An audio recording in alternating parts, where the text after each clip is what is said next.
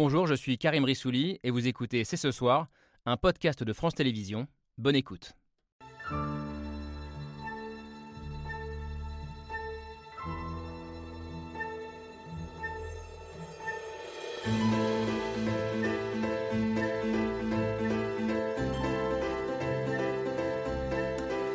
Bonsoir à toutes et à tous, soyez les bienvenus sur le plateau de C'est ce soir, jeudi seize juin deux mille vingt-deux.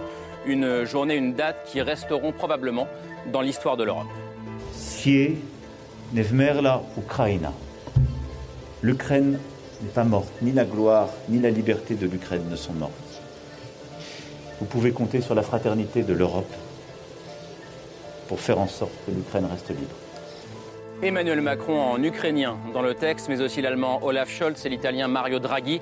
D'abord dans un train pour Kiev, puis dans la ville martyre d'Irpin, l'un des symboles des crimes de guerre. Puis enfin aux côtés de Volodymyr Zelensky. Il y a les symboles, les images, il y a les mots.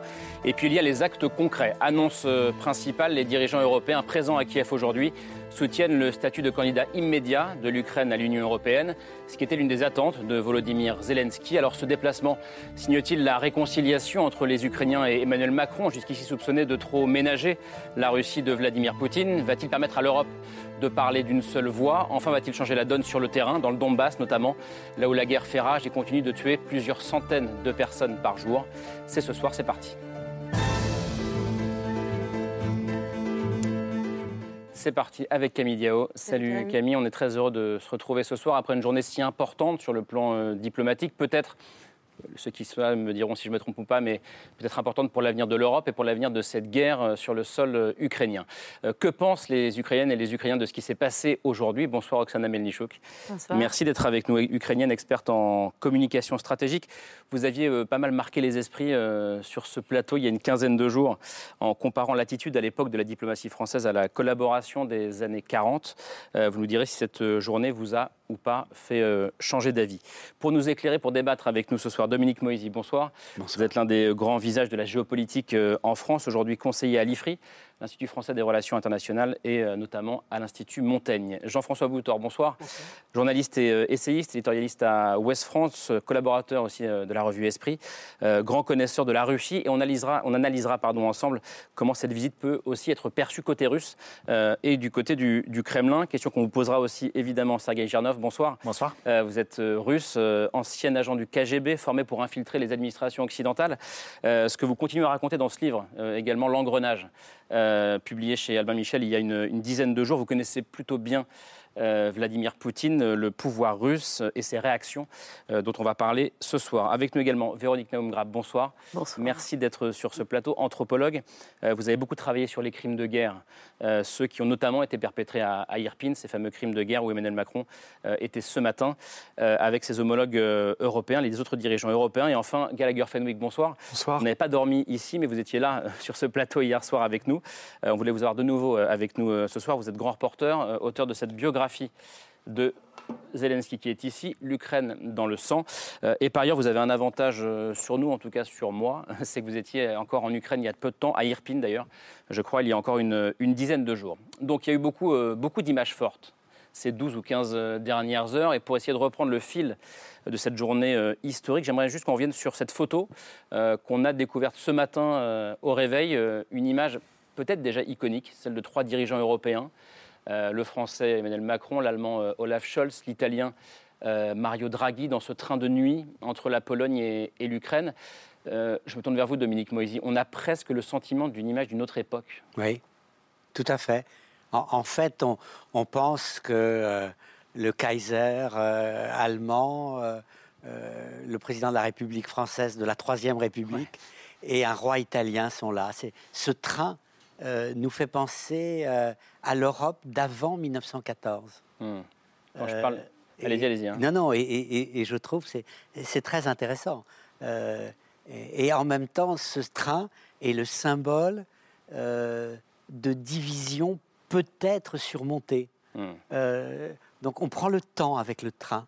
On prend le, tra- le temps de se parler, de se rapprocher, de se convaincre, même si entre ces trois hommes, oui, il n'y avait pas des, des différences majeures. Non, mais il y en avait avec les pays d'Europe de l'Est. On, on va en parler euh, tout à l'heure. Oui. Sur cette image, euh, Véronique Nahoum-Grappe... Oui, ce qu'on, ce qu'on sent, c'est que, au fond, le, le mode de vie, il faudrait faire l'ethnologie de la mode de vie quotidien des présidents, mais c'est toujours haché par des emplois du temps. Et là, tout à coup, ils, ont raj, ils sont rajeunis, ils ont des heures vagues en face d'eux. Ils ont neuf heures devant eux. Tout à coup, ils font quelque chose, ils sont dans l'histoire. On les sent vraiment oui. rajeunis et assez, euh, assez contents, il faut bien le dire, de, de, de ce moment. Et je pense qu'ils vont, ils s'en souviendront toute leur vie. Vous êtes d'accord les uns les autres euh, quand je parle d'une image, euh, d'une image iconique? Je continue le tour de table, ouais, allez-y. C'est euh, l'Europe puissance, c'est euh, ce qu'on attendait, ce dont on a beaucoup parlé. C'est quand même un triumvirat euh, qui représente, je crois, un peu plus de deux cents millions euh, d'habitants sur le continent européen. Un regret peut-être, c'est que le Roumain, qu'il ne faut pas oublier, ouais. Klaus Iohannis n'est pas à leur côté. À ces quatre-là, ils représentent l'Europe de l'Occident, celle du flanc oriental également, donc le symbole est évidemment très très fort. Après, je ne m'adonnerai pas à un exercice de sémiologie consistant à décrypter euh, les symboles, cette complicité, cette mise en scène à l'évidence. Mais oui, c'est une image historique. Mise en scène, mais les symboles comptent, euh, Sergueï Jirnov. Euh, surtout que c'est une image qu'on a attendue trop longtemps, ouais. très très longtemps. Euh, à, moi, j'aurais préféré qu'on, qu'on la fasse un mois avant. Euh, mmh. Mais bon, elle est là, c'est le principal. Mieux vaut tard que jamais, vous dites pareil? Oui, en même temps, je dois dire que quand je l'ai vue ce matin...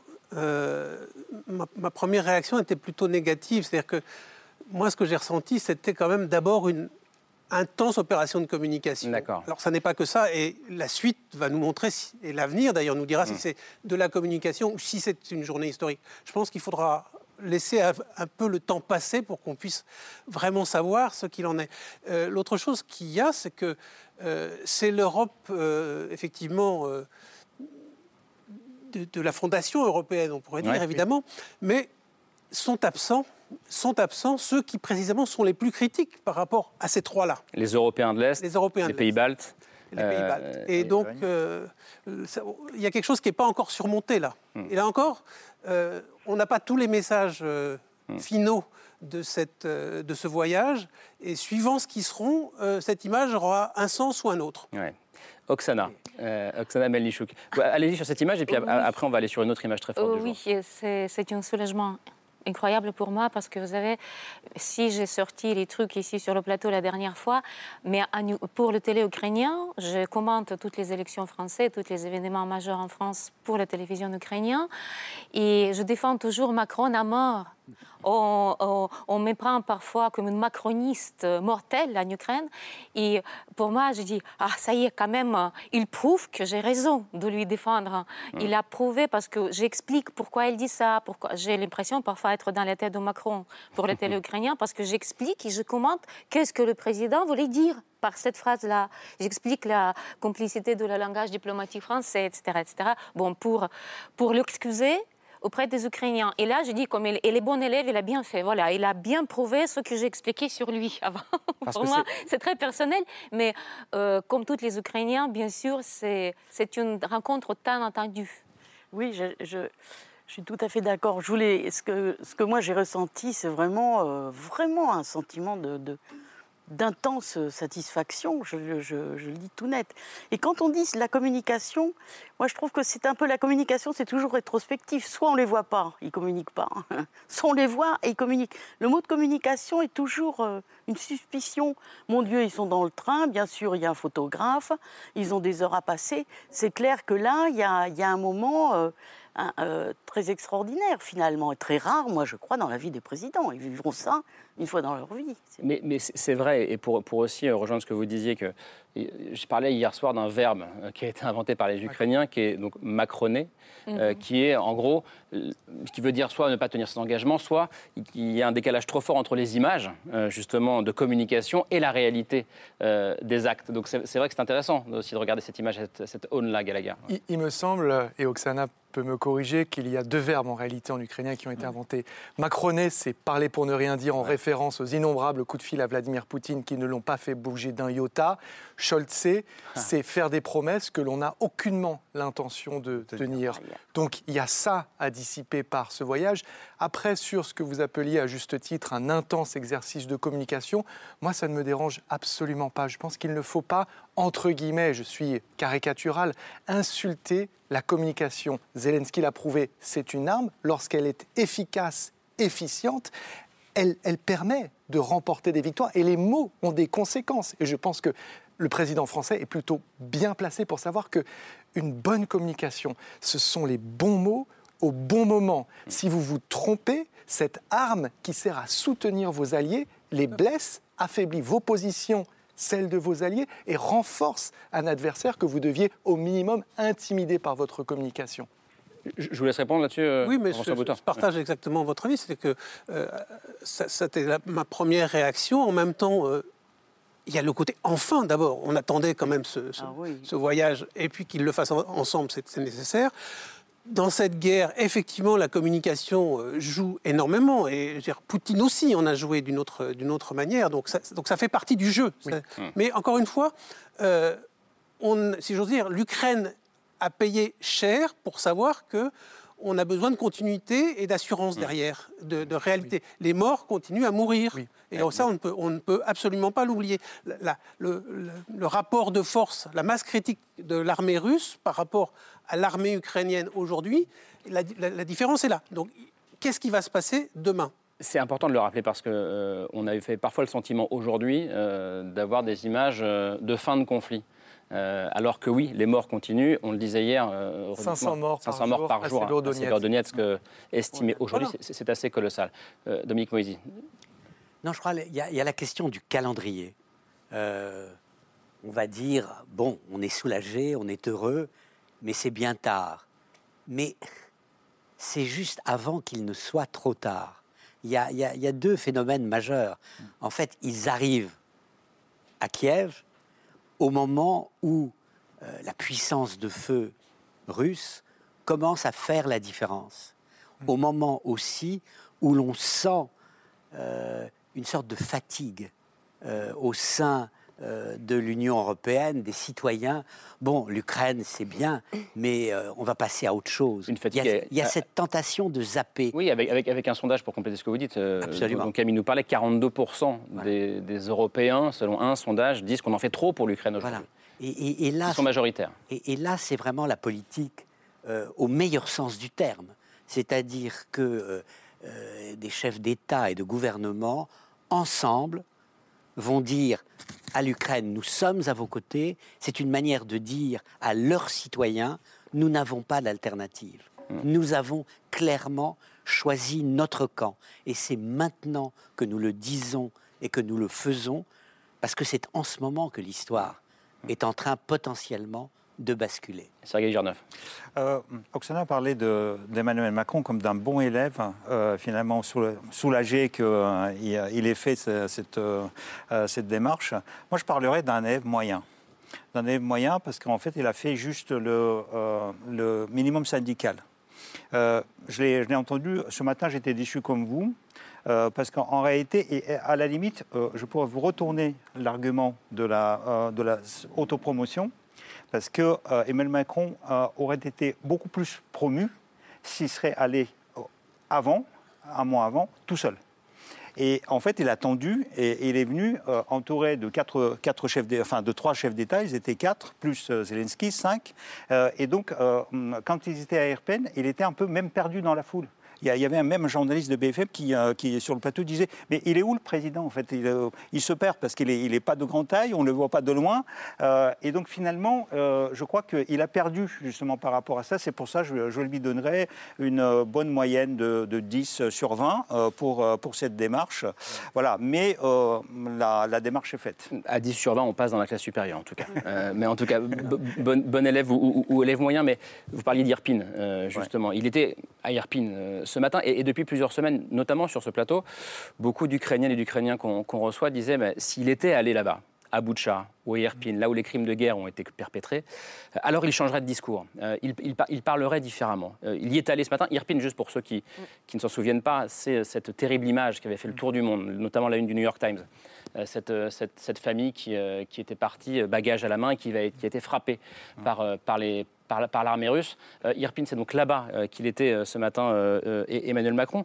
Euh, est-ce que, est-ce que vous pensez aussi, euh, Oksana, qu'à euh, partir du moment où il est allé là-bas, où il l'a vu, où ils ont vu, lui et les autres chefs d'État européens ou chefs de gouvernement, euh, le discours va changer ? durablement. Est-ce que c'est votre espoir principal aujourd'hui? Ah, il a déjà changé les discours parce que j'ai suivi de tout près ce matin euh, le changement des visages. Dans le train, ils sont souriants. En sortant du train, ils sont comme les chefs d'État. Ils posent devant les caméras, ils sourient et tout. Et à Bucha, à Irpin, les têtes sont changées. Regardez, ils ont eu les têtes qu'on n'a jamais vues. En plus, l'effet aussi, ce qu'ils sont tous ensemble, c'est comme le portrait des, des, des quatre dirigeants alignés avec les mêmes, les, avec les mêmes visages absolument perdus. Mmh. Ils croyaient, je crois qu'ils ne croyaient pas, en effet, la réalité du, du drame et de tragédie. Et il Vous a avez dit, besoin de le voir pour le croire, presque. Mais il a dit après, il a dit que... C'était toute petite chose. Hein. Euh, il a dit, pendant une seconde seulement, il a dit c'est une barbarie. Il a dit deux fois le mot. Il l'a voilà. répété deux fois. Il a, il a, il, c'était un constat. Et c'était très, très bien pour nous, très soulageant aussi, de l'entendre de sa, de, de, de, de, de, la, de sa part, mm. que c'est une barbarie. Je pense qu'il est très proche pour reconnaître que c'est un, quand même génocide. Pour l'instant, il a dit barbarie, massacre, crime de guerre, voilà. pas encore le mot génocide. Il y a un mécanisme calamiteux qui fait que les... personnes qui ont la chance inouïe d'être élues au sommet de l'exécutif, de pouvoir. C'est-à-dire, nous, les citoyens dans la rue, on rêverait de pouvoir faire ceci, faire cela. Ils ont cette chance. Et une fois qu'ils sont là, leur mode de vie même, et ça a même été étudié, je crois que leur mode de vie fait qu'ils sont hyper protégés dans des endroits absolument extraordinaires. Leur corps est précieux, est entouré. Jamais ils ont... C'est pour ça que c'est une occasion absolument... insensé pour eux, jamais ils sortent de cette espèce de cocon d'emploi du temps, de garde autour d'eux, d'espace merveilleux, ni pendant les vacances, ni pendant... Mmh. Et, et donc ça produit une espèce d'irréalité, et hélas, ça produit une insensibilité. Ils savent dans tout leur corps que s'il y a une bombe atomique, eux, ils vont dans le truc d'en bas où il y a la télé. Le... J'exagère bien sûr un peu, mais enfin, eux, ils sont protégés. Ils savent très bien que toutes ces horreurs qu'ils voient, eux, ils sont absolument... C'est impossible que ça les approche, même, d'un... de, de... même imaginaire. imaginairement, et cetera. Et donc, euh, voilà, c'est, cal- c'est un mécanisme calamiteux. Et moi, je trouve qu'il faut, oui, sortir du cocon, les gars. Il faut sortir du cocon. Et vous, vous disiez, je crois, euh, en, en parlant de cette visite, euh, ou alors c'était avant, mais en tout cas, ça rejoint ce qui s'est passé ce matin, que euh, avec ce moment-là, on, est, on trouve un accord profond sur le sens de l'histoire, sur, sur ce qui s'est passé, sur ce qui se passe en ce moment. C'est... C'est-à-dire que je pense que dans ce qui est en train de se passer, c'est pour ça que moi je suis positive et moi je trouve que c'est le bon timing. Pourquoi ? Parce que c'est le moment où non, c'est, c'est pas qu'on oubliait, c'est que c'est absolument normal que les personnes qui ont les premières semaines, les citoyens qui ont été bouleversés par ce, ce conflit, qui regardaient nuit et jour les, les émissions, soient passés à autre chose, comme mmh. pour le Covid. Parce que la vie est là, parce que les pâquerettes poussent, parce que la vie... Et, mais par contre, si dans cette période, mettons, d'habituation, où on range la tragédie à côté des Ouïghours, du Yémen, de l'Érythrée, au fond de l'écran, voilà. Et nous, on, on, est, on continue notre vie.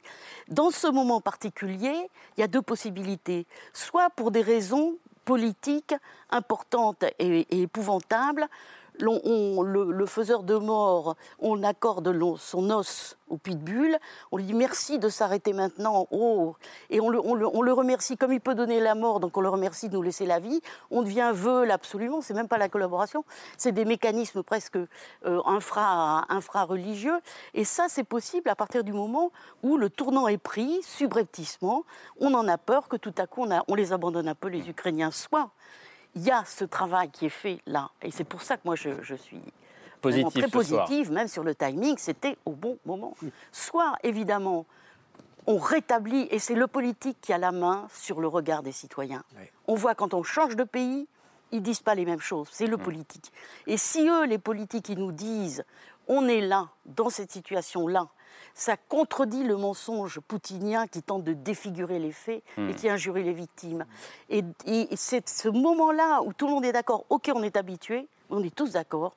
Sur la, on, on rend justice aux faits et au réel. Et ça, c'est, c'est un truc énorme. Je vais vous donner la parole à, à, à toutes et tous, mais Gallagher Fenwick, vous, vous qui étiez sur place il n'y a, a pas longtemps, est-ce que quand on est sur place, on ne peut que changer de regard ? Oui. Et de langage. Pourquoi ? Parce que dans ce moment, si vous voulez, et je crois par l'angle de la photo précédente où on voit la fenêtre brisée d'un, d'un véhicule, il y a aux côtés de euh, ces chefs d'État, un Ukrainien qui explique qu'il y avait à bord de ce véhicule une famille qui tentait de fuir. Et tout, tous les enfants, les parents ont été assassinés. Donc dans ce moment, qu'est-ce qu'il se passe ? La guerre est incarnée, elle n'est plus désincarnée. Ça n'est plus quelque chose de distant, d'abstrait, de purement géopolitique ou stratégique. C'est un récit de vie brisée, volée d'adultes, de parents, d'enfants. Et c'est ça, Irpin, c'est ça, Bucha, ce sont des scènes de crimes de guerre géantes qui vous marquent, qui vous tatouent la mémoire et l'âme à vie, vous en changez, évidemment sorti. Vous avez montré une photo de cette famille qui tente de fuir, qui ouais. a fait la une du New York Times. C'est une photo des Lindsay Adario qui est excellente. Il y en a une autre qui a marqué les esprits. C'est un pont brisé. Ouais. Celui qui mène d'Irpin à Kiev, la capitale qui est à cinq kilomètres. Pont brisé par qui ? Par les Ukrainiens eux-mêmes, qui ont brisé ce pont pour empêcher les Russes de parvenir jusqu'à la capitale. Et souvenez-vous de ces milliers de personnes coincées sous ce pont, tentant de fuir, et elles aussi ciblées de manière délibérée et systématique par les Russes. Dominique Moïsi. Je me sens très proche de vous, euh, mais je le dirais autrement. Euh, le fait qu'ils soient là ensemble, ce n'est pas le président français qui vient dire sa solidarité aux Ukrainiens. Ce sont des Européens qui viennent dire à d'autres Européens « Nous ne pouvons pas accepter ce que la Russie vous a fait. Les Européens ne permettent pas qu'on fasse, qu'on fasse cela à d'autres Européens. » Et il me semble que cette image, justement, elle est parfaite. Le président français, le chancelier allemand, le Premier ministre italien, c'est l'Europe. Mmh. L'Europe qui était censée être la plus lointaine, la plus distante, la plus froide. Et elle fait preuve d'une empathie directe oui. à d'autres Européens. Encore mieux. Mmh. Oui, c'est trop Allez, bien. Je... Moi, ce que je voudrais dire, c'est que dans ces situations-là, on sort de l'impensable. Parce que ce qui s'est passé, c'était d'une certaine manière impensable. La preuve que c'était impensable, c'est qu'on a été pendant des mois avec des masses de chars à la frontière, euh, une guerre qui se préparait devant nous, auquel personne, mais personne n'a voulu croire. Zelensky lui-même, d'une certaine manière. Il l'a dit. Donc, les, ouais. les Américains y croyaient. Ouais. Sauf, sauf les, sauf le les Américains. Américain y croyaient. Il y a oui, oui, raison pour laquelle, du côté du renseignement français, il y a... Ce que je veux dire, c'est qu'il y a quelque chose qu'on on est, dans, on est devant un impensable qui devient un discours, des images, et cetera. Être... Sur les lieux, c'est autre chose. C'est brusquement entrer dans une réalité. Vous avez fait cette expérience. Moi, je l'ai fait en Kraïna, en voyant euh, euh, dans, la, dans la Croatie qui avait été bombardée par les Serbes, les, les immeubles brisés comme ça. Je me souviens aussi, en Afghanistan, découvrir des, des villages dont il ne restait que des tas, que des tas de, qui avaient été bombardés. C'est plus la même chose. Brusquement, l'impensable vous rejoint, entre en vous. Et je pense que ça, ça, ça va changer politiquement le discours. Pourquoi Sergueï. Les humanitaires et, sont y a, toujours... Y a, excusez-moi. Pardon. Il y a quelque chose qui, qui est très important aussi, euh, ce qu'on ce qu'on n'a pas dit encore euh, sur ce plateau, c'est que justement le président Zelensky, quand on, il attendait le discours qui était un peu... Euh, pragmatique, ou un peu trop pragmatique, peut-être un peu trop... Euh, réel politique. Qui, réel politique, qui rentrait trop dans la tête de Poutine, au lieu de rentrer dans notre euh, considération. Finalement, lui, il disait toujours à ses interlocuteurs euh, étrangers et européens, venez voir mm. sur place, venez voir sur place. Lorsque vous serez sur place, vous comprendrez. Et là, ces images-là et ce voyage-là a prouvé que finalement, M. Zelensky avait parfaitement raison, et que, là encore, on trouve euh, non seulement qu'il est un excellent communicant, qu'il mène une guerre et qu'il gagne la guerre de communication, mais en plus, c'est un bon chef d'État. Oui, vous parliez de ce qui n'avait pas été accepté par les Ukrainiens, c'est notamment cette fameuse phrase, on en a parlé ici. Euh, il ne faut pas humilier la Russie. Euh, ils y sont revenus cet après-midi lors de la conférence de presse, et euh, Emmanuel Macron et Volodymyr Zelensky. On les écoute et on en parle après. У нас відкриті, відкритий діалог і відкриті абсолютно відносини з президентом Макроном. Ми після того, як сказати, прояву в медіа, ми обговорили це питання. Nous avons évoqué l'aspect qui vous intéresse, nous avons un peu laissé derrière cette page, nous l'avons tournée. La question de l'humiliation, je l'ai toujours placée dans un contexte à venir. Pas dans le contexte actuel. Aujourd'hui, la Russie fait la guerre à l'Ukraine. Comment voulez-vous que j'ai expliqué à un Ukrainien ou un Ukrainien, il ne faut pas humilier la Russie. Mais à la fin de cette guerre, conformément à l'esprit que depuis le début poursuit le président Zelensky, il ne faudra pas faire les fautes que d'autres ont fait par le passé. Ça, nous devons aussi être capables de le dire, parce que j'entends dans le discours international d'autres qui ont des propos jusqu'au boutiste et escalatoires à l'égard de la Russie. Ils ne servent pas la cause de l'Ukraine en faisant cela. Et je crois qu'il dit aussi, regardez, je suis à côté d'Olaf Scholz, euh, un chancelier allemand, euh, et on est bien, euh, c'est tant mieux que soixante-quinze ans après, nous n'ayons pas humilié l'Allemagne euh, au sortir de la guerre. Est-ce que vous êtes euh, convaincu par ces propos euh, d'Emmanuel Macron, rassuré ? euh, Vous savez, non, je ne peux pas être rassurée par les propos, je suis rassurée par l'action plutôt. Mmh. Parce que les paroles, on en a beaucoup. Et les politiciens, Dieu sait comment ils sont talentueux pour le dire. Mais est-ce que vous comprenez mieux ce qu'il a voulu dire ? Ou est-ce que vous pensez euh, non, qu'il a changé d'avis ? Dire, non, je n'ai pas très bien compris. Parce que vous savez, pour nous, les Ukrainiens, c'est très difficile euh, de juger les paroles. Je viens de rentrer de l'exposition Erosatory. J'ai eu beaucoup d'armes. Hum. Et euh, j'ai accompagné les, les, les, les Ukrainiens à cette exposition. Et une seule chose, quand on a, on a eu beaucoup de discussions là-bas avec les gens très différents. Mais les Ukrainiens, ils ne parlent que « donnez-nous à l'arme, le reste, on va mmh. faire ». Parce que c'est pas, quand vous dites les spectateurs, euh, il y a quarante-deux pour cent qu'ils disent qu'on a fait trop, mais ils ne comprennent pas, on ne fait pas ça pour l'Ukraine, on fait ça pour l'Europe. Mmh. Et tout le monde est concerné. Mmh. Donc, pour nous, essentiel, c'est l'action. Mmh. C'est l'armement qu'on a besoin pour finir cette histoire, vous avec disiez, le victoire. Vous disiez non, non, non, Sergueï Jirnov, euh, je ne euh, comprends pas mieux, ou je ne sais pas ce que vous vouliez dire, sur euh, l'humiliation. Il, il, il a essayé de se rattraper. Le problème, c'est qu'il a fait à la, à la Macron. C'est, c'est du pur Macron. Ça veut dire qu'en fait, il a commis euh, une faute. Pour, pour, pour moi, il a commis une faute en parlant de, de cette euh, humiliation, et en plus, en parlant à plusieurs reprises. Et là, il ne reconnaît pas la faute. Il dit « vous m'avez mal compris ». Parce que euh, j'ai parlé de cette faute pour après. En réalité, non. On a, on a tous écouté comment il parlait. Il ne parlait, il n'a jamais précisé que c'était pour après. Il parlait, il ne faut pas humilier Poutine en, en lui imposant des, des trucs. Et donc, elle a essayé de se rattraper. Et je crois qu'il s'est... Et ça, c'est, c'est, c'est mal se rattraper. Et il euh, y a quelque chose... Mais en même temps, je crois qu'il a... Écouté pourquoi pourquoi c'est mal se rattraper, ça euh, Parce qu'en en, en fait, il a, il, il a dit... Parce qu'à euh, partir où il dit c'est pour l'après. Il est en train d'enjamber la guerre. C'est, c'est, c'est, c'est, c'est ça le, le, mmh. le rattrapage. Ça veut, ça veut dire que euh, hier sur un autre plateau, je disais ce discours-là, il, ne, il est absolument inaudible mmh. en Ukraine.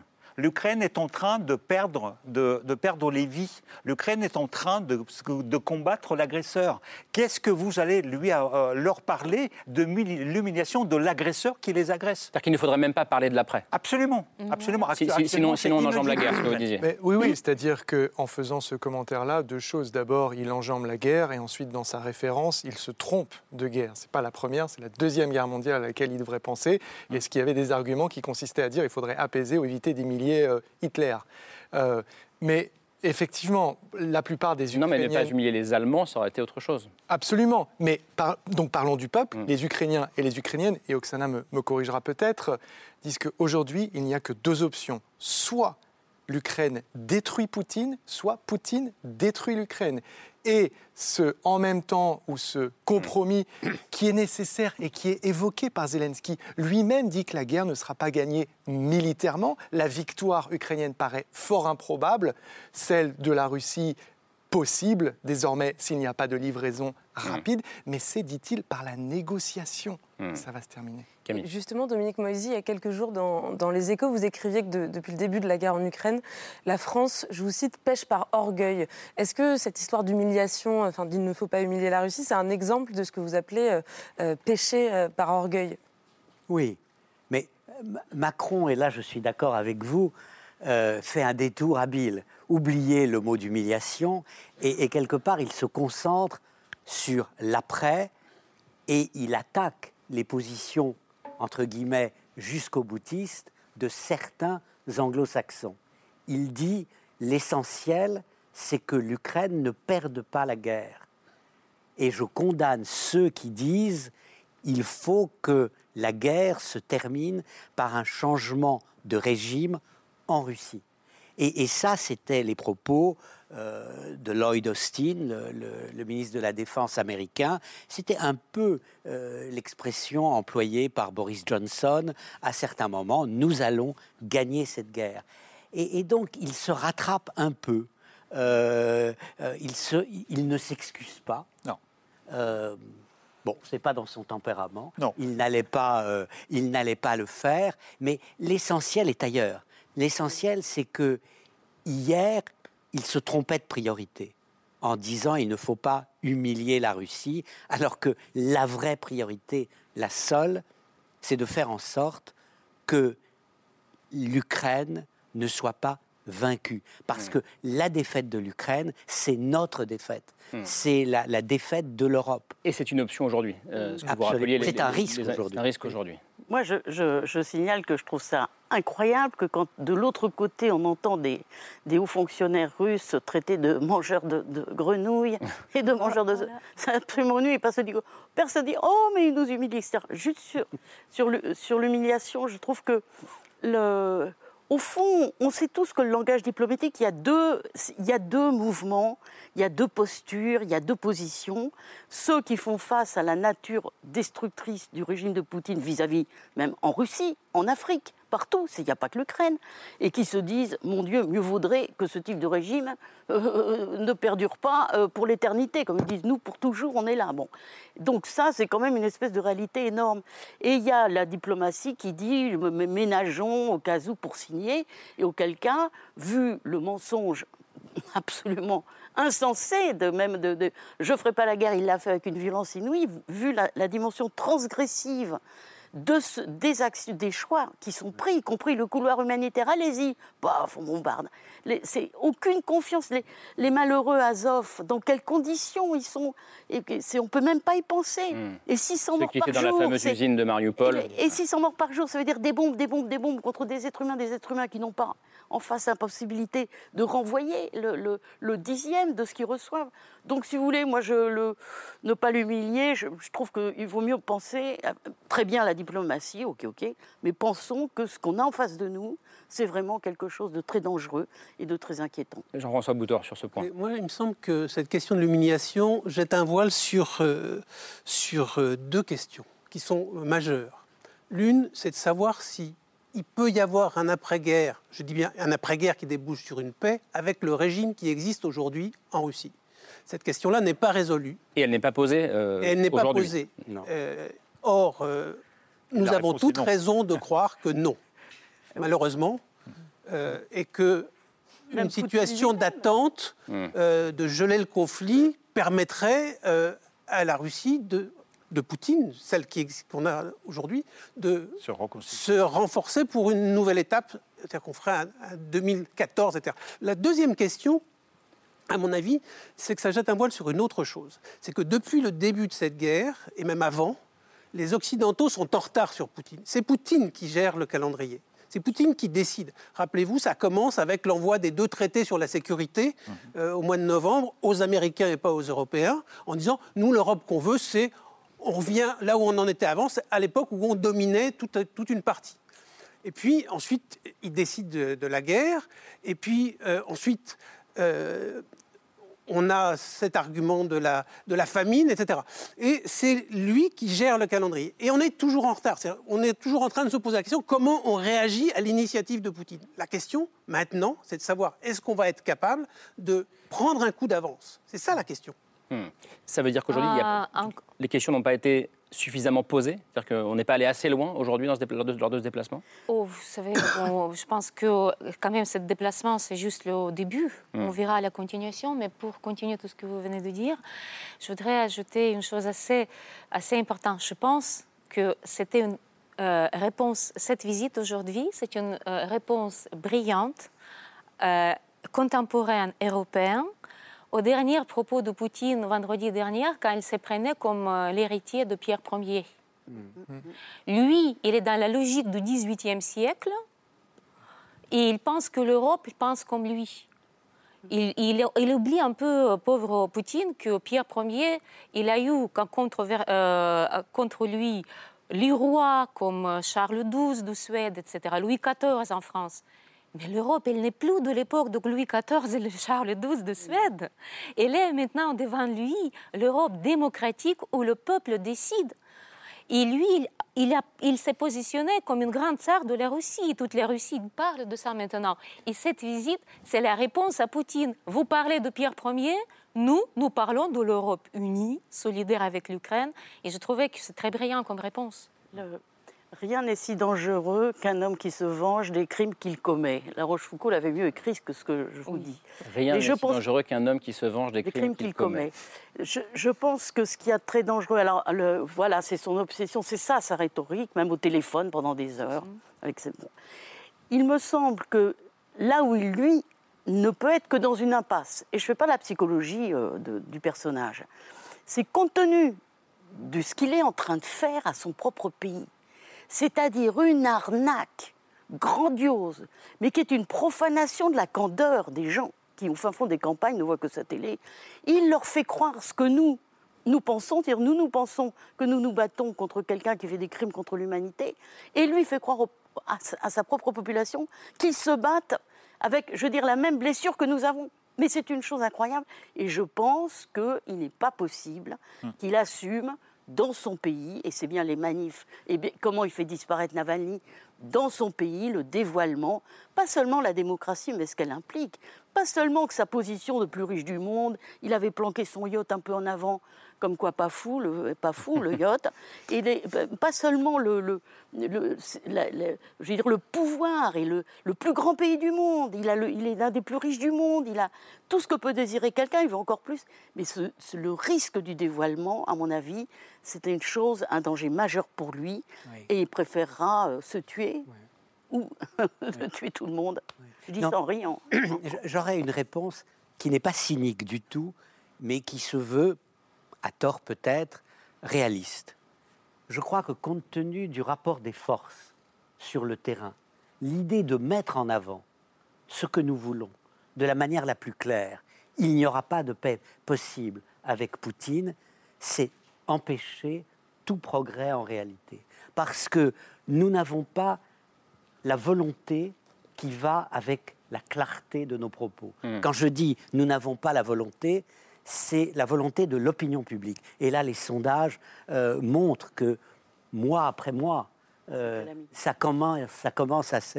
Deuxièmement, euh, le rapport des forces sur le terrain ne nous est pas favorable. Nous ne pouvons pas avoir de telles exigences quand, en ce moment, euh, les forces russes ont un rapport de dix à un. Par rapport aux forces ukrainiennes. Mais ça, c'est Nous... en attendant les nouvelles livraisons d'armes. Oui, mais quand même, ça va durer un certain temps. En fait, je trouve, mais c'est euh, que nous, nous aidons Poutine si nous utilisons un discours qui peut lui permettre de se tourner vers son peuple mmh. et de dire « Regardez, il n'acceptait pas que votre dirigeant soit encore présent. » Alors, Sergueï Jirnov n'arrête pas de dire non. Là. Je ne suis absolument pas d'accord avec ça. C'est justement ça, la faute de, de, d'Emmanuel Macron. C'est justement là-dessus qu'Emmanuel Macron jouait. Euh, c'est, c'est la réelle politique, c'est, euh, c'est les Allemands qui disaient euh, euh, disons, euh, faisons quelque chose, les pas. Ça fait vingt ans qu'on fait les pas en avant par rapport à Poutine. Et Poutine s'en moque. Euh, euh, mon livre, lisez mon livre. Oui, je, vous ai, je vous expliquerai euh, comment, euh, comment il est né, qui il est, le petit bandit, le petit bandit de, il ne comprend que la force. Il ne comprend que la force. Et dans son rapport de force, quelqu'un qui lui propose de parler, de s'asseoir pour discuter euh, civilement, c'est un faible. C'est, c'est quelqu'un qu'il méprise. Il méprise Emmanuel Macron. C'est pour ça que les Russes ont sorti les trucs sur les mangeurs de grenouilles. Euh... Ils ont dit quoi sur les mangeurs de grenouilles ? Oui, alors vous faites référence, parce que ça fait deux, deux fois qu'on le cite, à un, un tweet de Dmitri Medvedev, donc l'ancien ouais. président russe, euh, ce matin, justement en réaction à, à cette visite des trois dirigeants européens, et donc qui écrivait sur Twitter « Les mangeurs européens de grenouilles, ça c'est pour les Français, de saucisses de foie pour les Allemands et de spaghettis pour les Italiens, vis- adorent visiter, visiter Kiev, pardon. Euh, pourtant, cela ne rapprochera pas l'Ukraine de la paix, l'horloge tourne. » Et ce « l'horloge tourne », il sonne ouais. un peu comme une menace. Oui. Et euh, pour en finir, euh, euh, un tout petit peu sur votre propos, c'est justement ce propos qui, euh, qui me gêne, parce que euh, on sous-entend que la Russie, c'est un, une énorme puissance qui peut durer pendant des décennies en faisant les guerres conventionnelles. C'est faux. La Russie, c'est un tout petit pays économiquement. C'est une, euh, c'est une puissance pauvre qui produit du pays, le P I B de l'Espagne, qui n'arrive pas à faire fonctionner son économie, qui est en train de mourir parce que c'est, ce, ce pays est en, est en train de se tuer parce qu'il dépend, euh, dépend, dépend à quatre-vingts pour cent de l'exportation et d'importation, d'exportation de ses matières premières et d'importation de tout ce qu'elle ne produit pas. Et donc, à, au, au contraire, euh, euh, vous avez parlé de dix contrats de la, la, la puissance de, de machine de guerre. Faux. Euh, c'est, ils peuvent arriver à ça. Ils peuvent arriver à ça sur dix kilomètres de front au Donbass, à Lugansk. Ils ont commencé à essayer de faire, de, de faire le blitzkrieg avec les cent cinquante mille perso- personnes sur six fronts. Ils l'ont perdu. Et mais ils à, n'arrivent plus pardon, à, pour... à, à, à employer les gens. Ils n'arrivent plus à trouver les soldats. Ça, ça gage, pour, pour revenir à ce qui s'est passé aujourd'hui, ouais. Est-ce que ça signifie euh, que n'ont pas été abordés les problèmes principaux aujourd'hui euh, lors, lors de ce déplacement? J'essaie de faire le lien avec, avec ce qui s'est dit, parce que vous disiez, je suis très optimiste, il y a eu les images, il y a eu ce déplacement, euh, il, y a eu, il y a eu des mots réconfortants, il y a eu l'Union européenne, on va en parler dans un instant. Est-ce que ça signifie euh, que nous ne sommes pas allés euh, assez loin, assez frontalement aujourd'hui à Kiev, face à la Russie, face à Poutine? Déjà, il manquait un mot, à mon sens aujourd'hui, sanction. Où est le septième paquet de sanctions? Je pense que ça, on l'a tous oublié, on n'y croit plus. Donc on voit quand même des premières fragilités et fêlures au sein de cette unité européenne. Ensuite, euh, si euh, Medvedev s'adonne à ce genre d'insultes et Peskov parle de, euh, d'une aide futile ouais. et d'une Europe qui inonde euh, l'Ukraine d'aides qui ne fera que euh, prolonger euh, le conflit, c'est que quand même, bon, il regarde et il commente. Si c'était véritablement futile, aurait-il fait ce commentaire? Mais pour seconder ce que disait Sergueï Jirnov, Jirnov pardon, je suis parfaitement d'accord sur le fait que Poutine ne conçoive le rapport à l'autre, et notamment l'ennemi, que par la violence. Mais j'ajouterais aussi qu'on est souvent, et c'est bien normal pour nous, en train d'essayer de juger Poutine avec nos valeurs occidentales. Poutine est dans une logique, je pense, de scission avec l'Occident. Il s'en fiche de nous. Mercredi, il était au téléphone pendant des heures avec qui ? Avec Xi Jinping, pour lui souhaiter son anniversaire, soixante-neuf ans, et dire dans la foulée, ça c'est le leader chinois qui le dit, qu'il soutient la Russie dans sa souveraineté et sa sécurité. Et Poutine lui répond « Nous sommes favorables à l'approfondissement de notre partenariat global ». C'est dans ce sens-là que Poutine regarde. Et nous, essayer de juger Poutine avec nos valeurs et notre raison, je pense que ça ne, ça ne oui, fonctionne mais pas. Il me semble, d'accord, si je peux me permettre, que ce que vous venez de dire va dans mon sens. Nous ne sommes pas face à la Russie seule, affaiblie, nous faisons face à des régimes autoritaires qui se soutiennent l'un l'autre, qui se disent puissants. En fait, le, historiquement, la situation actuelle me fait un peu penser à la guerre de Corée, au début des années cinquante. Qu'est-ce qu'a obtenu euh, la Chine et la Russie? La partition de la Corée. Ça peut être l'objectif de Poutine, mais il y a un renversement des rôles. Pendant la guerre de Corée, vous avez des soldats chinois qui se font tuer pour satisfaire des ambitions soviétiques. Pendant la guerre en Ukraine, vous avez des soldats russes qui se font tuer pour satisfaire, au bout du compte, des ambitions chinoises, parce que le rapport entre les deux pays s'est inversé. Il me semble que dans ce contexte géopolitique, il est encore plus important. Il ne s'agit pas de parler, de faire des petits pas à l'égard de Poutine. Il s'agit d'utiliser à son égard un langage qui ne va pas nous couper de nos populations et rendre encore plus difficile le jeu avec Poutine et la Chine. Vous parlez de la partition de la, de la oui. Corée, la partition de l'Ukraine. C'était l'un des, l'une des grandes craintes des Ukrainiens, euh, encore hier, hein, euh, c'est, et, c'est une et ce matin, réalité, c'était que les dirigeants européens arrivent avec une sorte de marché euh, Alors, à conclure avec Zelensky. On avait peur de ça. On vous donne ce des armes, davantage, on accède à vos demandes sur l'Union européenne, et on va y revenir, et en échange, eh ben, il faudra bien accepter, peu ou prou, une partition du territoire. Non, mais... Ce n'est pas ce qui a été dit, en tout cas, aujourd'hui, non, je ne sais non, pas, dans les discussions, mais ce n'est pas ce qu'on a entendu. Non. Non, mais euh, non, on n'est pas dans cette logique-là. Euh... Les Ukrainiens ne sont pas dans cette logique-là, c'est ah, certain. Non, non, mais on n'est pas du tout dans cette logique-là, parce que déjà, ce n'est pas la guerre entre l'Ukraine et la Russie, c'est la, graine, c'est la guerre en Europe pour l'Europe. Si l'Ukraine tombe, après ce sera Pologne, les Pays-Baltes, et il va venir jusqu'à Paris, ça c'est certain. Euh, il faut, je, je suis d'accord avec vous, Sergueï, que euh, vous êtes dans la logique euh, occidentale. Nous, Dieu sait que nous connaissons la logique de Poutine. Euh, c'est une logique de hooligan de la rue. Il ne comprend que le langage de force. Et lui, il prend les Européens comme très faibles. Il se moque de tout le monde. Regardez toutes les déclarations de Lavrov. Mais lui, lui il humiliait publiquement toute l'Europe et l'Europe ne répond pas. il a l'air très faible. Et c'est pour ça que les Ukrainiens, en, en, entre nous, on dit « Mais écoutez, mais il faut défendre les Européennes parce que sinon, c'est eux qui vont être humiliés. » Mais je voudrais revenir sur le mot « humiliation » parce qu'il faut très...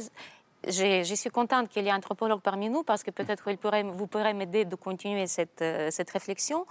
L'humiliation pour la Russie, c'est le mot très important parce que c'est le peuple entier qui vit dans l'humiliation toute sa vie. L'éducation, c'est très humiliant à partir de l'école maternelle. L'école, c'est une humiliation de l'être individuel totale.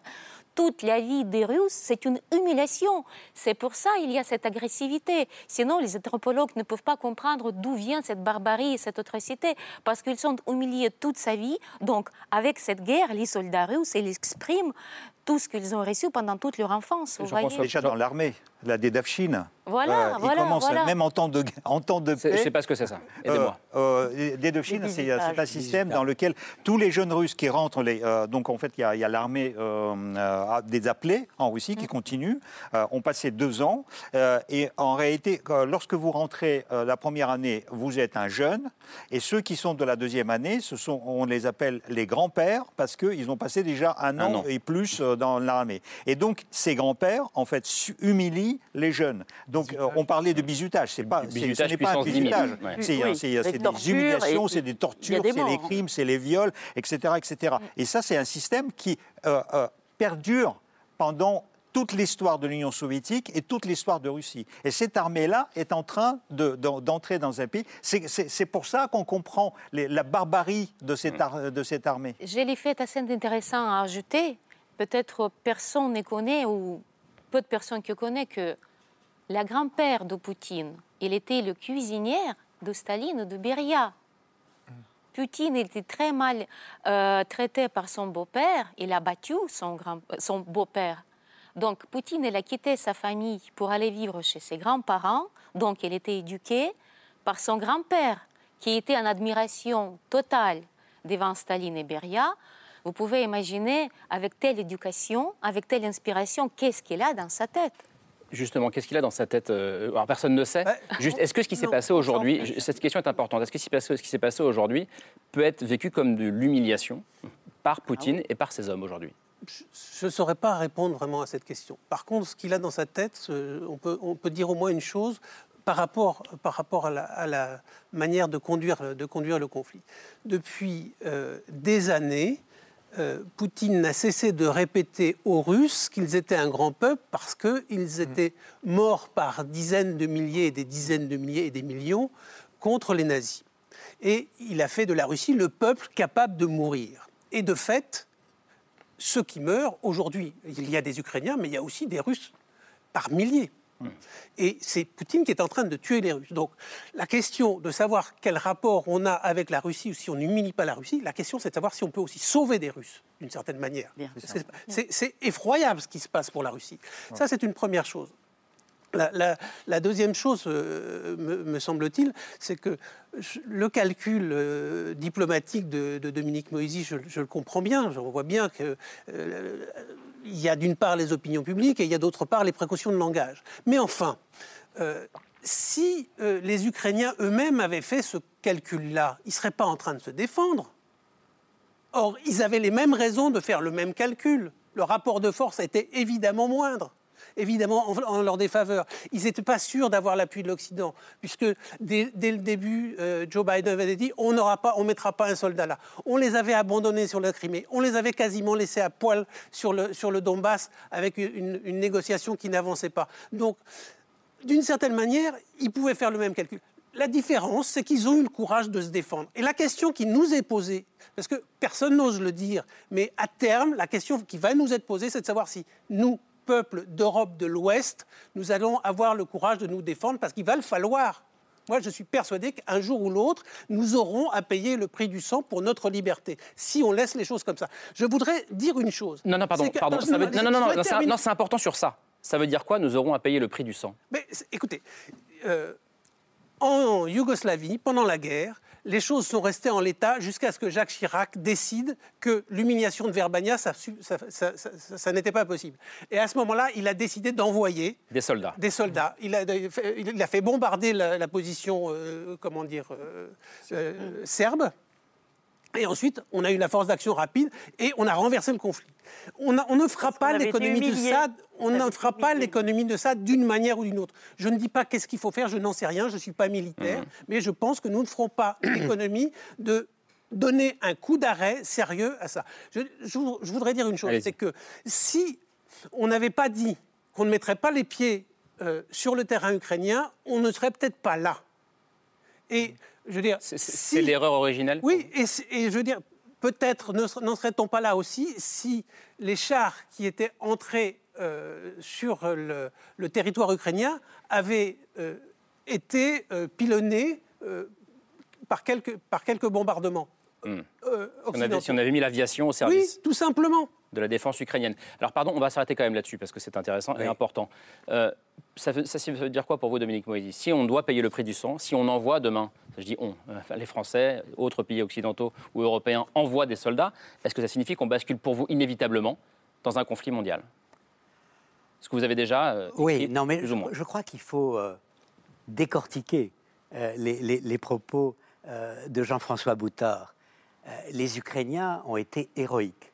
Et le président français a souligné ce fait très clairement aujourd'hui. Ils ont été agressés sur leur territoire par une attaque combinée euh, au nord, au sud et à l'est qui a été jusqu'à surprendre Zelensky lui-même. Nous n'avons pas été attaqués directement. Nous ne sommes pas dans la situation où se trouvent les Ukrainiens. C'est le premier point. Deuxième point, euh, si l'on regarde le rapport des forces sur le terrain, le nombre commence à jouer, bien entendu, hélas, en faveur des Russes. Mais au niveau de l'OTAN, dans mes, mes contacts euh, intellectuels, qu'est-ce que disent les gens ? Quand même, ils ont révélé toutes leurs faiblesses, les Russes.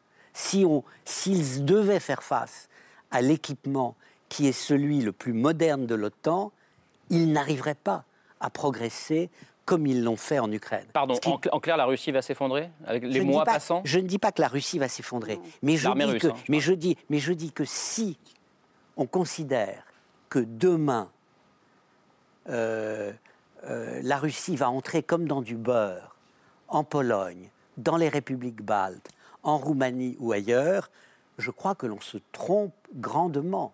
En, en, en fait, si j'étais Jean-François Bouthors, je vous répondrais, dans ce cas-là, pourquoi n'allons pas nous battre contre eux, s'ils ne sont pas si puissants que, que ça ? Parce que précisément, l'on ne veut pas entrer directement en guerre avec eux. Mmh. C'est le, c'est, nous, nous faisons une guerre par proxy, mmh. une guerre indirecte mmh.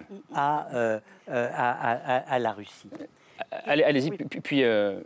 Pardon, mais la réponse à votre question, elle est toute simple et je suis en désaccord, Dominique Moïsi. La seule raison pour laquelle l'OTAN n'est pas en guerre avec la Russie, c'est que c'est le premier stock d'armes nucléaires au monde. C'est sept mille têtes. Oui. C'est plus que les États-Unis. Les États-Unis et la Russie, c'est quatre-vingt-dix pour cent des armes nucléaires. En quatre-vingt-treize ou en quatre-vingt-quatorze, l'Ukraine signe un mémorandum à Budapest. À l'époque, c'est la troisième puissance militaire nucléaire au monde. Elle donne toutes ses armes à la Russie en échange de quoi ? De garantie de sécurité. Elle en paye le prix aujourd'hui. Et la Russie peut faire ce qu'elle fait aujourd'hui. Et oui, l'OTAN, l'Europe en a peur parce qu'elle a ce stock dans son arsenal et que Poutine est confortablement assis dessus. Et il communique à ce sujet avec le missile Satan, mmh. des missiles interbalistiques mais, qui mais peuvent transporter pardon, cela. C'est une chose d'utiliser cet arsenal nucléaire pour envahir l'Ukraine, c'en est une autre que d'utiliser cette menace pour envahir la Pologne. L'OTAN est une puissance nucléaire, ce que n'est pas, ce que n'est plus l'Ukraine. Alors, je trouve qu'il y a deux, deux niveaux différents. D'une part, pour la France, pour les Français, même les Français, comme ça, patriotes. Le, le, le pouvoir du Kremlin fait la guerre à la France en Afrique. Oui. Le pouvoir du Kremlin fait la guerre aux démocraties, aux États-Unis, en France avec les guerres hybrides, Gerasimov, deux mille quatorze, et cetera. Le, le, c'est un ennemi des démocraties occidentales. Je pense que si on ne s'en rend pas compte, c'est étrange. Mais on ne le définit pas comme ennemi. Pourquoi ? Deuxième niveau, la peur. Moi, je respecte la peur. La peur, c'est très fort. Ça fait réfléchir, évidemment. C'est, c'est... Le courage, c'est encore mieux. Le courage, c'est sublime. Mais la peur fait réfléchir. Alors, on est là, toujours dans cette espèce de mur, d'accepter une guerre infâme de prédation coloniale, de destruction, de crimes contre l'humanité, parce qu'on a la trouille. Et je pense qu'il faut commencer à réfléchir à ce niveau-là. Il faudrait qu'on sache, qu'on sache mieux de quoi a-t-on la trouille ? Qu'est-ce qui est possible de faire ? Est-ce que s'il balance du nucléaire tactique au cœur de l'Ukraine pour tout, tout bousiller, puisqu'il ne peut pas la prendre complètement, qu'il veut la violer, mais euh, elle ne veut pas, et donc, et, et, mais s'il y a les vents, les vents dominants qui ramènent tout ça de son côté, peut-être qu'il n'est pas tout seul à réfléchir. Et s'il balance ailleurs, au fin fond du Nevada, comme ils ont promis, ou je ne sais pas quoi, qu'est-ce que ça entraîne pour eux ? Donc, quels sont, il faudrait, on n'est pas assez, on n'a que des fantasmes. Il faudrait qu'on sache précisément comment les choses se passent. Mmh. Qu'est-ce qui est possible ? euh, En fait, en fait le, le problème dans cette guerre, c'est qu'on est face, d'un côté, euh, d'une, euh, face à une superpuissance nucléaire. Je suis parfaitement d'accord avec vous. D'ailleurs, c'est, c'est, c'est une des principales questions que j'évoque aussi dans mon livre. Et que euh, tout le monde a évoqué, parce qu'en plus, Poutine, je suis d'accord, et, et, il joue là-dessus. Mais en même temps, c'est, c'est, le problème de cette guerre, c'est que cette guerre a été décidée par un seul homme. Mmh. Par un seul homme qui est, qui est tout seul, qui est dans, son, dans une sorte de paranoïa, qui est dans une sorte de bunker, qui s'est bunkerisé depuis la Covid, qui, qui ne voit personne, qui ne veut entendre, qui ne veut entendre d'ailleurs aucun renseignement du terrain. C'est pour ça, d'ailleurs, il a, il a engagé cette guerre quand son armée n'était pas préparée. Il y a le général euh, Léonid Ivachov qui, qui a, a fait une déclaration le trente et un janvier en disant que notre, notre, pays, notre, notre armée n'est pas préparée. Si Poutine commence cette, cette guerre, c'est la Russie qui sera détruite. Pardonnez-moi, mais on dit ça depuis le début de la guerre. Oui. Euh, et aujourd'hui, on a dit au oui. début d'émission, euh, la Russie a l'avantage militaire. Donc je... J'ai du mal non, à comprendre. Non, non, non, non, non, c'est, euh, non, mais... non, non, on se trompe. On se trompe. Euh, c'est, la, plupart de, de, la plupart du temps, euh, c'est, c'est les gens qui ne sont pas militaires qui parlent de ça, qui ne connaissent pas l'état de l'armée, euh, l'armée, euh, l'armée russe. Donc vous êtes l'armée d'accord avec Jean-François, si, Bou- si, vous êtes d'accord si, avec Jean-François si, Bouthors si, si, s'il, était, s'il était vraiment forte, elle ne, n'emploierait pas actuellement les, les commissariats euh, euh, qui, qui bougent en mettant une poupée euh, gonflable pour attirer les gens, pour, euh, pour, euh, pour s'engager dans cette armée. Donc vous propose... dites nous avons tort d'avoir peur. Vous, vous avez tort d'avoir peur parce que la, la, l'armée russe n'est pas forte et d'ailleurs les Chinois, nos amis chinois, leurs amis chinois, les poussent gentiment à se casser la figure dans cette guerre parce que ça affaiblit stratégiquement la Russie et la Chine ne rêvent que d'une chose, que de récupérer la Sibérie et l'extrême-orient. Jean-François, ah. Jean-François Bouthors, puis Oksana, j'arrive. Oui, je voudrais attirer l'attention sur une, une chose qui s'est passée euh, il y a quelques jours au Parlement russe, à la Douma. La Douma, euh, il y a un projet de loi qui a été déposé euh, proposant l'annulation de l'indépendance de la Lituanie. Mmh. Ça n'est pas rien. Mmh. Je vous rappelle que... Euh, La, les, les, les événements en Ukraine ont commencé par ce même geste. Mm-hmm. Et que euh, sur les... La, euh, Rassia Adin, euh, mm-hmm. on a entendu beaucoup gloser sur le fait que euh, la Lituanie allait devoir se rendre. Donc la, la chaîne de télé russe. Hein. Euh, mm-hmm. Oui, sur, voilà. Et par ailleurs, euh, il faut bien voir pourquoi c'est la Lituanie, puisque la Lituanie, c'est euh, ce qui sépare euh, la Russie euh, de Kaliningrad, c'est-à-dire de son, enclave, l'enclave russe, euh, de son enclave stratégique. Donc on, a, on, voilà, on va avoir...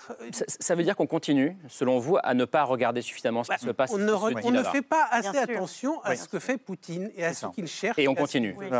Oui. Et on est, à mon avis, un peu naïf. Alors, encore une fois, je comprends qu'on puisse avoir peur et que c'est, c'est pas, c'est pas facile d'entendre que probablement on va être obligé d'aller plus loin mmh. parce qu'on ne peut pas... Euh, comment dire, c'est, c'est, c'est, c'est difficile. Effectivement, les, les peuples ne sont pas préparés à ça, mais ce que je veux dire, c'est que si... Si on n'a pas une résolution, si on ne cherche pas comment, très concrètement, et comme le, comme le disait euh, euh, Véronique, si on ne regarde pas les, les réalités et pas simplement les fantasmes qu'on a pour voir ce qui est faisable, ce qui peut vraiment gêner, les, vraiment gêner la Russie sur le terrain militaire, eh bien, ça nous arrivera, nous n'y échapperons pas. Je veux dire, ça viendra chez nous. Je, je n'ai, moi, j'ai aucun doute sur le fait que ça viendra chez nous, pas forcément demain, mais peut-être que dans Après, quelques non, années. Ça rejoint oui, ce que vous dites pour, euh, depuis le début, Oksana. Oui, oui, c'est ce que j'ai dit dès le début. Euh, pour répondre à cette déclaration de Douma, le maire de, de, de Kiev, notre grand boxeur Klitschko, Vitali Klitschko. Il, Vitali Klitschko, il a fait un geste incroyable. Il a donné aussi un décret en disant que, autant que les héritiers des grands princes de Kiev, on annule le décret du grand prince de Kiev pour la fondation de Moscou. Donc, à partir de, de ce décret-là, par de Klitschko, Moscou n'a Excellent. pas le droit d'exister. Excellent. Voilà, mais c'était un peu la guerre comme ça. Mais mon propos, euh, ce que je voudrais dire, c'est qu'il euh, faut qu'on arrête. Nous pouvons aboutir, nous pouvons finir cette histoire. Il y a quelques possibilités. Déjà, il faut reconnaître que Poutine, c'est un cr- criminel de guerre. Et une seule porte de sortie pour lui, c'est le tribunal international. Il faut commencer à parler avec l'opposition russe qui monte la tête maintenant. Je parle, je pense, de Kasparov, par exemple. Donc, si on négocie avec la Russie, il faut négocier avec ces gens-là pour voir qui va remplacer le régime. Mais je crains qu'on va avoir, on va passer par le spirale avec, euh, avec le peuple russe. Je, Pardon, je me pardonne pour, pour cette pensée-là, parce qu'on ne peut pas peut-être dire les choses pareilles sur le peuple, mais si. il me semble, si, si. si nous voudrions voir la Russie libre, démocratique, mm. nous devons quand même faire un tribunal, comme c'était fait euh, à Nuremberg, sur les crimes de l'Union soviétique, mm. de Staline contre, contre l'humanité. Mm. Parce que euh, euh, je, je vous invite à lire l'article de, Jean, de Carl Jung, qu'il a publié en mille neuf cent quarante-cinq, à propos de ce désastre nationalisme euh, chauviniste, nazi, na, cet nazisme qui, reine, qui, qui peut naître dans le, dans le peuple. Il fait une analyse psychologique brillante du peuple allemand. Et qu'est-ce qu'il dit dans cet article qui date de mille neuf cent quarante-cinq? Il a dit que le prochain peuple qui va être attaqué par cette crise psychologique, ce seront les Russes. Mmh. Vous imaginez? Non. Il a prévu, il a prévu ça. Je, je, Donc, nous, pour, pour finir, allez-y. Je pense la grande faute après Perestroïka, ce qu'on a fait, on n'a pas fait le procès comme Nuremberg ce que, contre les, pour, le pour les crimes de, de l'Union, l'Union soviétique et du stalinisme contre ouais. l'humanité. De, de, Dominique Moïsi, pour répondre à tout ce qui a été dit, parce que Alors, oui, vous, êtes un peu, vous êtes un peu minoritaire, je crois. Je, je suis tout à fait minoritaire, et, et, mais je, je l'accepte. Euh, je dirais deux choses euh, qui m'ont inquiété au cours des dernières minutes. Euh, la première, c'est qu'il me semble qu'on surestime les faiblesses de la Russie d'un côté et qu'on euh, surestime aussi euh, la force de l'opposition russe. En fait, euh, les choses ne vont pas dans cette direction.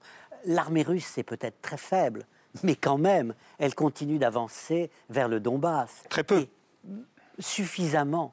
Euh, très pour, peu. Bah, si, sinon, alors... Que, Alors je, alors, je n'écoute plus euh, ce que disent euh, les, les Ukrainiens. Mmh. Au contraire, une au contraire ils, disent, ils disent donnez-nous avons... des armes, on va les chasser. Ben, oui, mais si, ça veut dire qu'ils ont besoin de ces armes le plus vite. Mais ils sont assez forts sans les armes pour l'arrêter. Mais, mais, non, oui, mais... Bah si, ils progressent très peu, l'armée russe. Elle progresse très peu, mais elle progresse chaque jour. Et, et quand même, au prix du sang. Et les Ukrainiens les ont repoussés à personne. Il y a des centaines de morts par jour, voilà, on le répète. Le, quand même, il y, y a un moment... Alors, alors, je ne comprends pas l'appel au secours de l'Ukraine, si vous avez raison. Donc, le deuxième point, euh, je rêverais que vous ayez raison. Je me suis engagé dans les années quatre-vingt-dix aux côtés de ce, ce que je croyais être le mouvement démocratique russe. On avait créé une école de la démocratie pour les députés de la Douma. J'ai fait ce rêve. Alors, bon, je dirais qu'aujourd'hui, c'est encore un rêve. L'opposition, elle est très faible. Et, et donc, je crois que si nous bâtissons nos réflexions sur des idées fausses ou exagérées, nous allons dans un mur. Et donc, il est très important, me semble-t-il, de garder le sens de la mesure, de la raison. Oui, nous voulons... Et, et, et c'est d'autant plus paradoxal que ce serait au jour où trois leaders européens Quatre avec, à, le Roumain. quatre avec oui. le Roumain. vont euh, en, à Kiev pour démontrer leur solidarité avec euh, l'Ukraine, et, où ils et, disent c'est tout de suite que vous, vous nous acceptons, selon un principe de, de votre candidature, selon un principe de discrimination positive au meilleur sens du terme. Et ce serait aujourd'hui que vous en voudriez beaucoup plus. Non, savourons le moment. Non. Disons c'est un moment important. C'est un soulagement pour nous, ce que nous avons vécu. Je ne suis pas d'accord et du tout. Je suis pas je, d'accord je, du je tout. Je l'ai compris. Euh, mais l'histoire, euh... l'histoire vous a prouvé l'inverse. Chacun rapidement pour qu'on, oui, pour qu'on fasse circuler la parole. En dix-neuf cent quatre-vingt-dix, si on vous disait que dans un an, l'Union soviétique n'existe plus, personne n'y croyait. L'Union soviétique n'existe plus. Elle s'est effondrée. Le Parti communiste a été interdit quasiment, le K G B a été dissous et l'Union soviétique a cessé d'exister. Et ça s'est passé aussi en Allemagne en dix-neuf cent quatre-vingt-neuf, avec le, le, la, la, la chute du mur. Personne ne croyait que ça pouvait être possible. Je m'excuse, et donc, en, et donc, quatre-vingt-neuf, en, en, ouais. en mai quatre-vingt-neuf, ouais. j'ai dit... Le système soviétique est sur le point de s'effondrer. Bah en septembre quatre-vingt-neuf, c'est ce que j'ai, je dit, vous... j'ai dit la Russie, le, c'est l'Allemagne. C'est ce que je vous dis actuellement par mais rapport non, à la Russie. Mais je ne le crois pas du le, tout. Le système russe est en train de s'effondrer. Je reprends juste la main parce que c'est, c'est bientôt terminé, mais il euh, y a une phrase assez forte que dit Dominique Moïsi et j'aimerais qu'une Ukrainienne me réponde là-dessus. Il a dit « savourons ce qui se passe aujourd'hui euh, ». Il y avait avant le fait qu'aujourd'hui, l'un des événements d'aujourd'hui, c'est que la candidature de l'Ukraine à l'Union européenne euh, est une candidature immédiate. immédiate. On dit, on dit les chefs d'État et de gouvernement aujourd'hui, sorte de ce que vous appelez une discrimination positive euh, pour l'entrée de, dans l'Union de, de l'Ukraine, même si nous ne sommes qu'au début du chemin. Est-ce que ça, euh, est-ce que vous entendez cette phrase, Dominique Moïsi, savourons ça déjà, oui, non, avant ça, de penser à la suite. Oh, oui, euh, mais ce que je voudrais dire pour, pour vous répondre, vous savez, il y a un très bel proverbe qui dit que l'âme fine, ça veut dire fragile, l'âme douce, doivent avoir une robe en métal. Mm. Je pense que nous avons maintenant l'affaire avec l'Ukraine, qui est une femme, une âme fine, qui, qui rêve et aspire l'Europe, mais il faut l'habiller avec euh, la robe en métal, parce que euh, nous avons millions d'hommes en réserve. Nous pouvons se battre jusqu'à dernier Ukrainien, et le peuple ukrainien va résister jusqu'à dernier enfant ukrainien. Mais peut-être ce sera le prix trop cher à payer, à payer. Parce que si tous les Ukrainiens vont être tués dans cette tuerie, euh, il n'y aura plus personne pour défendre le reste de l'Europe. Vous comprenez qu'est-ce que je veux dire ? Tout à fait. On ne peut pas arrêter ce courage et on ne peut pas céder devant la peur. C'est ça. Il ne faut pas avoir peur euh, l'ennemi. S'ils voient le courage des Européens, je ne veux pas dire que les soldats français doivent entrer dans la guerre, non. Les Ukrainiens, ils l'arrêtent tout le temps. Il nous vous faut vous dites pas les des hommes. armes, des armes, des armes, des armes. Il nous faut pas armes. des hommes. Nous avons les hommes de le faire. Mais vous savez, euh, tous les régimes russes tombaient toujours à cause de la guerre perdue. Mm-hmm.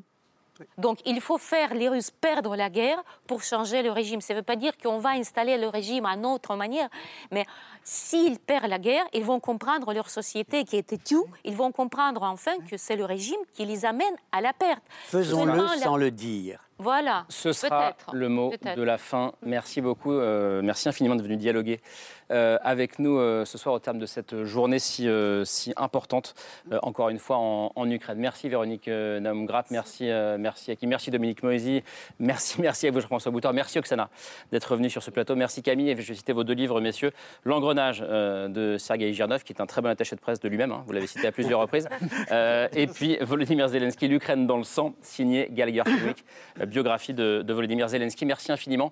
Euh, on se retrouve lundi soir. Ce sera autour de vingt-deux heures trente. Bonne fin de soirée à vous.